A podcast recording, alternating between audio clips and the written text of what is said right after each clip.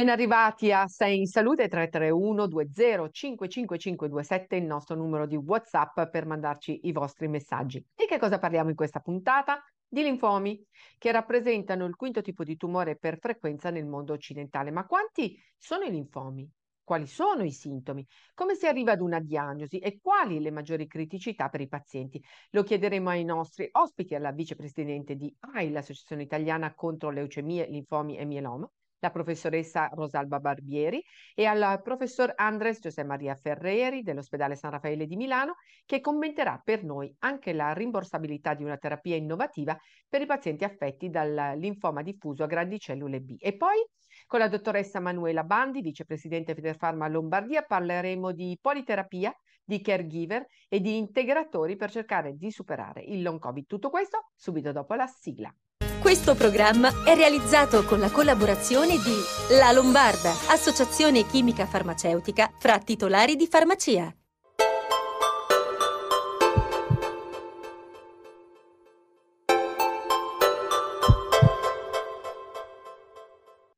Eccoci qui per parlare di linfomi e prima di sentire i nostri ospiti partiamo con una storia personale, ricca di spunti. Ciao, sono Pina, ho 37 anni e sono un ingegnere idraulico. A febbraio del 2021 mi è stato diagnosticato un linfoma di Hodgkin in stadio avanzato e a marzo dello stesso anno ho iniziato i sei cicli di chemioterapia. Da poco più di un anno sono in remissione completa e sto seguendo il regolare follow-up oncologico. Il momento della diagnosi è stato un momento molto doloroso della mia vita e mm, ho deciso dopo qualche giorno di voler affrontare il mio percorso in modo un po' diverso, eh, in modo un po' leggero per alleviare le difficoltà del mio viaggio e ho voluto farlo in modo ironico, prendendomi cura del mio umore mentre i medici invece stavano curando il mio tumore.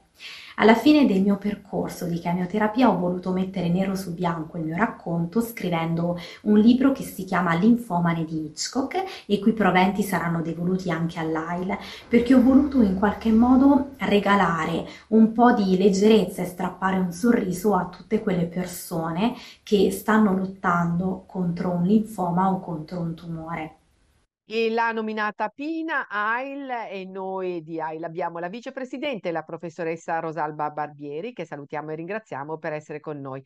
Professoressa, per riassumere, AIL è un'organizzazione di volontariato nata nel 1976 con lo scopo di contribuire alla ricerca scientifica sulle leucemie, i linfomi e il mieloma e assistere i malati e le loro famiglie con informazioni utili, servizi e condivisione. Allora, Abbiamo sentito la storia di Pina. Le voglio chiedere quali sono le maggiori criticità per i pazienti e i loro caregiver lungo il percorso terapeutico. La mancanza di un sostegno psicologico, o meglio, la necessità di avere il sostegno psicologico è sentito molto, perché il paziente nel momento in cui riceve la notizia di una diagnosi, praticamente la vita gli si sconvolge.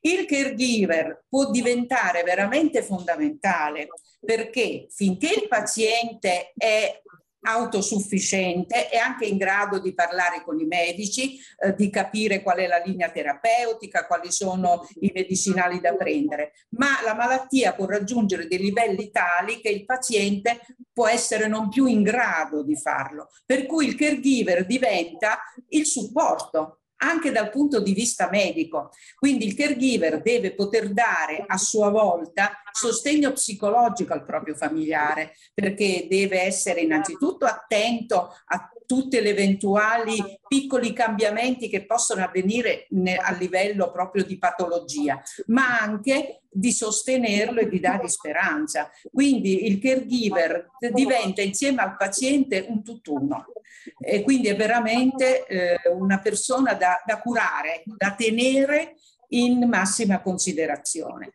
Poi altre criticità che sono state notate proprio perché è stata fatta un'indagine nel 2022 è quella ad esempio che ci sia un maggior collegamento anche informatico perché oggi attraverso l'informatica no, arriviamo dovunque e presto tra il medico di base che è sicuramente il primo ad accorgersi che qualcosa non va nel sangue del paziente e il centro ematologico Quindi il paziente sente quando non c'è questo, questa possibilità di collegamento. Eh, poi l'assistenza domiciliare. Sa cosa vuol dire per un paziente dover non andare così spesso in day hospital per fare eh, una trasfusione, per fare il prelievo e averlo a casa sicuramente è un vantaggio anche per, per l'ospedale, ma lo è proprio per la tranquillità, per la qualità di vita del paziente. E poi c'è il contatto con le associazioni. Cioè, lei ha detto giustamente AIL fa tanto, ma purtroppo non so per mancanza di informazione o che, il paziente si rivolge poco alle associazioni. Se lei pensa che AIL può dare a disposizione una casa o l'assistenza domiciliare e che tanti pazienti non lo sanno, è una cosa che personalmente mi ha lasciato esterefatta. Quindi da parte di AIL come delle altre associazioni c'è necessità di una maggiore informazione diretta al paziente. Professoressa, in questa puntata affrontiamo un particolare tipo di linfoma, quello a grandi cellule B, detto anche DLBCL. Siccome è particolare e raro, ci sono ritardi nella diagnosi? Allora, la diagnosi precoce in tutte le malattie del sangue che sono tumori, come in genere in tutte le malattie oncologiche, è essenziale, una realtà. Naturalmente ciò che conta è rivolgersi ad un centro di eccellenza. Noi in Italia ne abbiamo tanti, quindi bisogna cercare il centro di eccellenza più vicino alla propria sede di residenza perché la casistica è importante, cioè quanti casi sono stati visti dagli ematologi di quella particolare patologia per poter immediatamente capire che si tratta proprio di quella. Quindi il, io non sono medico, anche se vivo da tanti anni nel mondo ematologico, quello che ho capito è proprio questo, il centro di eccellenza fa la differenza. Sì, come ha detto lei, dove c'è una casistica maggiore, quando prendono in carico un paziente ne hanno già visti e curati molti casi. Sentiamo che cosa ci ha detto ancora Pina, la nostra paziente su AIL. Ho conosciuto AIL ancora prima della mia diagnosi di linfoma sono stata una volontaria AIL e ehm, a distanza di anni quel mio gesto si è concretizzato in una speranza di guarigione che ho vissuto proprio sulla mia pelle grazie alla ricerca che AIL sostiene da oltre 50 anni. AIL non è soltanto finanziamento alla ricerca ma è anche servizio di cure domiciliari, realizzazione di alloggi per i pazienti non residenti, è supporto psicologico e supporto legale e poi grazie alla malattia sono entrata a far parte anche del gruppo pazienti linfomi AILFIL, che è formato da pazienti, ex pazienti e familiari, che ha l'obiettivo di rappresentare proprio la voce dei pazienti, di fornire un supporto non medico, di consapevolezza della malattia sulla base della propria esperienza personale e di far sentire la propria voce in termini di riconoscimento dei diritti dei pazienti.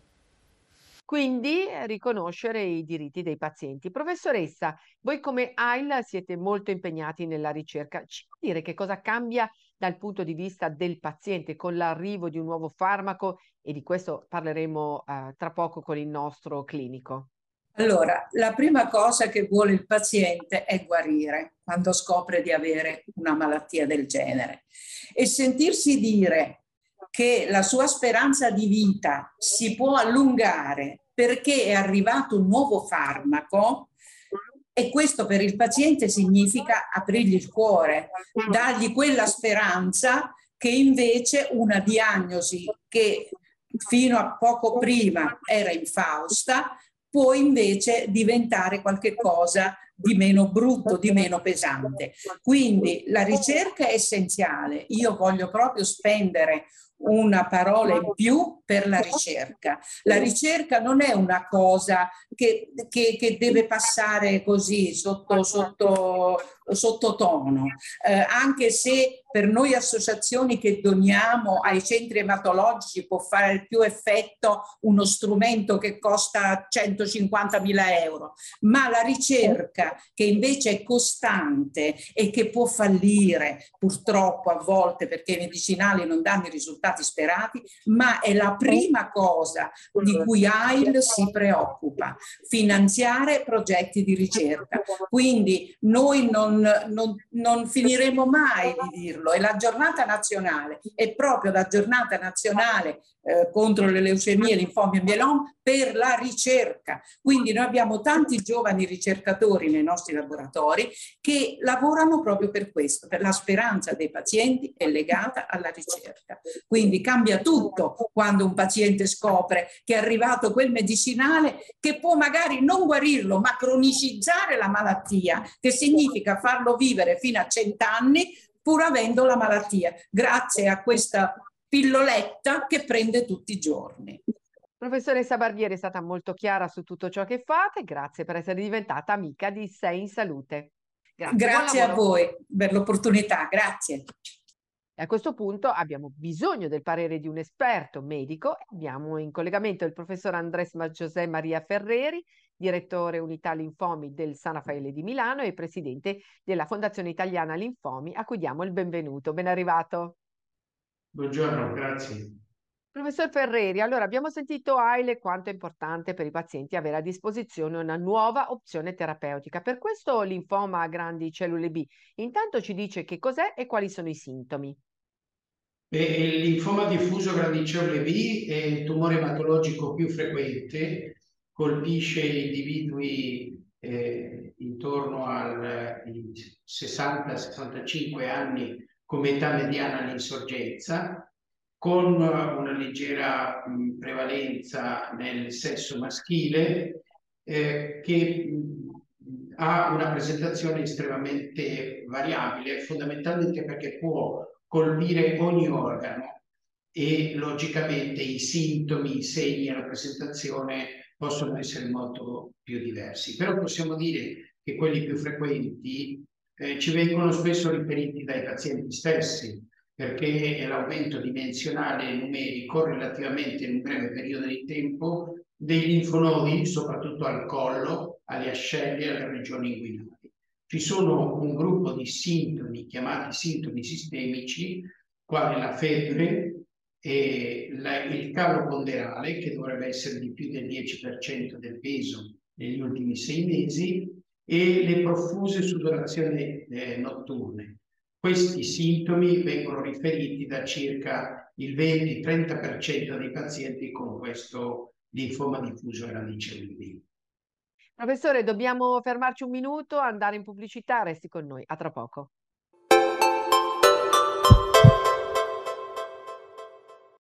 Pianifica con noi la tua campagna social, tutto compreso a partire da 890 euro al mese. Per informazioni scrivi a info-bobbiese.com o telefona allo 02 87 16 56 21. Rieccoci e stiamo parlando di linfomi, in particolare di quello diffuso a grandi cellule B con il professor Andres José Maria Ferreri. Professore, su questo tipo di linfoma raro il problema è anche nella diagnosi. Come farla il prima possibile? Beh, sicuramente eh, la diagnosi deve essere fatta da un patologo esperto eh, e eh, su un materiale eh, ottenuto da una biopsia chirurgica o da una agobiopsia. È importante il sospetto in pazienti con eh, linfonodi che crescono velocemente e che non ci sono altre motivazioni come per esempio infezioni in corso o altri eh, disordini che possano eh, giustificare questo evento. In questo caso è molto importante procedere con l'accertamento radiologico, ecografico e anche con degli esami di secondo livello come per esempio la tomografia computerizzata in modo tale di rivolgersi al chirurgo che eseguirà il prelievo eh, per la diagnosi.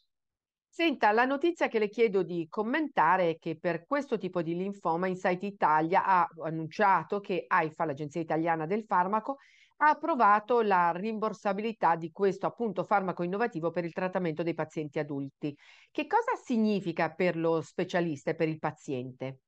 Beh, sicuramente questo è un passo avanti notevole nel trattamento di questo eh, tipo di linfoma eh, dobbiamo eh, ricordare che circa il 60% dei pazienti guariscono con una prima linea di trattamento che è una combinazione di chemioterapia più immunoterapia. Un, il 40% invece con lo stesso trattamento purtroppo andrà incontro a una recidiva o a un peggioramento della malattia e eh, nel caso di individui giovani il trattamento che viene chiamato di salvataggio di solito è, eh, si basa su una chemioterapia intensificata supportata da un trapianto di cellule staminali autologhe, cioè prelevate nello stesso paziente. Per tutti gli altri pazienti eh, la chemioterapia non è più efficace e eh, è richiesta un trattamento di tipo immunologico, delle immunoterapie in base a degli anticorpi monoclonali eh, da soli o coniugati a delle sostanze tossiche o più recentemente eh, anticorpi bispecifici o terapie cellulari con le così chiamate CAR-T. Pochi giorni fa AIFA ha approvato l'indicazione di questo nuovo anticorpo monoclonale nudo chiamato tafasitamab in combinazione con un immunomodulatore chiamato lenalidomide che è estremamente promettente nei pazienti con malattia recidivata refrattaria che non possono sottoporsi a un trattamento di tipo trapiantologico. Grazie professor Ferreri per questi chiarimenti e per essere stato con noi e ovviamente buon lavoro. Grazie a voi, buona continuazione. Grazie al professor Ferreri, noi procediamo con la nostra prossima ospite, la dottoressa Manuela Bandi, farmacista e vicepresidente di Federfarma Lombardia e direttrice della Fondazione Muralti, che salutiamo. Grazie mille, grazie di, essere, di avermi invitato. Dottoressa, commentiamo con lei alcune notizie uscite questa settimana. In Italia, due anziani su tre assumono ogni giorno almeno cinque farmaci con diversi principi attivi e un anziano su quattro, che sono oltre 3,5 milioni di persone, ne utilizza addirittura 10. È quella che si definisce politerapia, un fenomeno in aumento che può portare anche a delle criticità. Qual è il vostro ruolo per questi cittadini pazienti che potrebbero avere anche problemi di aderenza terapeutica? Sì, il nostro ruolo direi che è centrale, direi che è stato anche riconosciuto dalle autorità sia nazionali che regionali, tant'è eh, che il ruolo del farmacista nell'adesione alla terapia eh, se la vogliamo chiamare con un parolone, è addirittura nel, negli obiettivi e nei cronoprogrammi di tutte, di tutte le regioni. La realtà molto più terra-terra è che eh, in terapie sempre più ampie eh, per persone che tendono ad invecchiare e che quindi mostrano eh, di aver necessità di, di, un sostegno sotto più punti di vista, eh, non è mal visto un esperto del farmaco, come ci piace chiamarci, eh, che aiuti a conciliare le cose in una maniera razionale, sia per quanto riguarda gli orari, sia per quanto riguarda eh, le sovrapposizioni. Eh, purtroppo spesso ci troviamo ad avere eh, più specialisti che visitano le persone, quindi ognuno dà la propria prescrizione correttissima, eh, ma manca forse un pochino il ruolo eh, che una volta era del vecchio medico di famiglia, che è appunto di riconciliazione. Metto tutto insieme e trovo una cosa strutturale ed efficace per la singola persona. Certamente non vogliamo avere un ruolo medico, però un ruolo di gestione del farmaco direi che sul farmacista sta bene e per la persona che ho davanti è sicuramente un grande aiuto. Dottoressa, sempre un po' nell'ottica di quello che stavamo dicendo, spesso i pazienti vengono assistiti anche nelle loro cure dai caregiver, che spesso sono persone che magari non parlano benissimo la nostra lingua. Voi come vi comportate? C'è qualche aiuto in cantiere? Ma eh, la farmacia può dare, un, può dare, un, grandissimo aiuto. Intanto, eh, vedendo le prescrizioni, abbiamo modo di capire eh, meglio qual è il percorso che eh, deve re- realmente fare una persona a casa. Poi abbiamo modo di spiegare spesso più volte eh, alla badante, se la vogliamo chiamare in questa maniera, la persona che si prende cura della, eh, del malato vero e proprio, passo passo le cose, a volte ripetendole, a volte cercando di eh, chiarire il, il concetto. Devo dire che anche a livello eh, istituzionale si stanno provando a mettere in campo dei sistemi più tecnici. Eh, si sta pensando, ad esempio, in Regione Lombardia eh, di poter accedere a quella che si chiama terapia personalizzata, più comunemente blisterone, quindi eh, nel fornire direttamente al paziente tramite il caregiver eh, un, fisicamente una struttura che permetta di eh, raggruppare nel momento giusto della giornata le varie i vari medicinali che possono essere presi. Naturalmente siamo agli esordi, quindi abbiamo necessità eh, di tarare anche noi questo, questo tipo di servizio. Eh, certo è che proviamo a mettere in campo tutto quello che è possibile. Non nascondo che un accesso al fascicolo sanitario che possa essere arricchito da tutte le figure professionali che hanno modo di interagire con la persona eh, sarebbe una grandissima, grandissima soluzione. Ci è arrivata una domanda. Eh, ci dice ho letto che contro il long covid si possono prendere l'arginina e la vitamina C.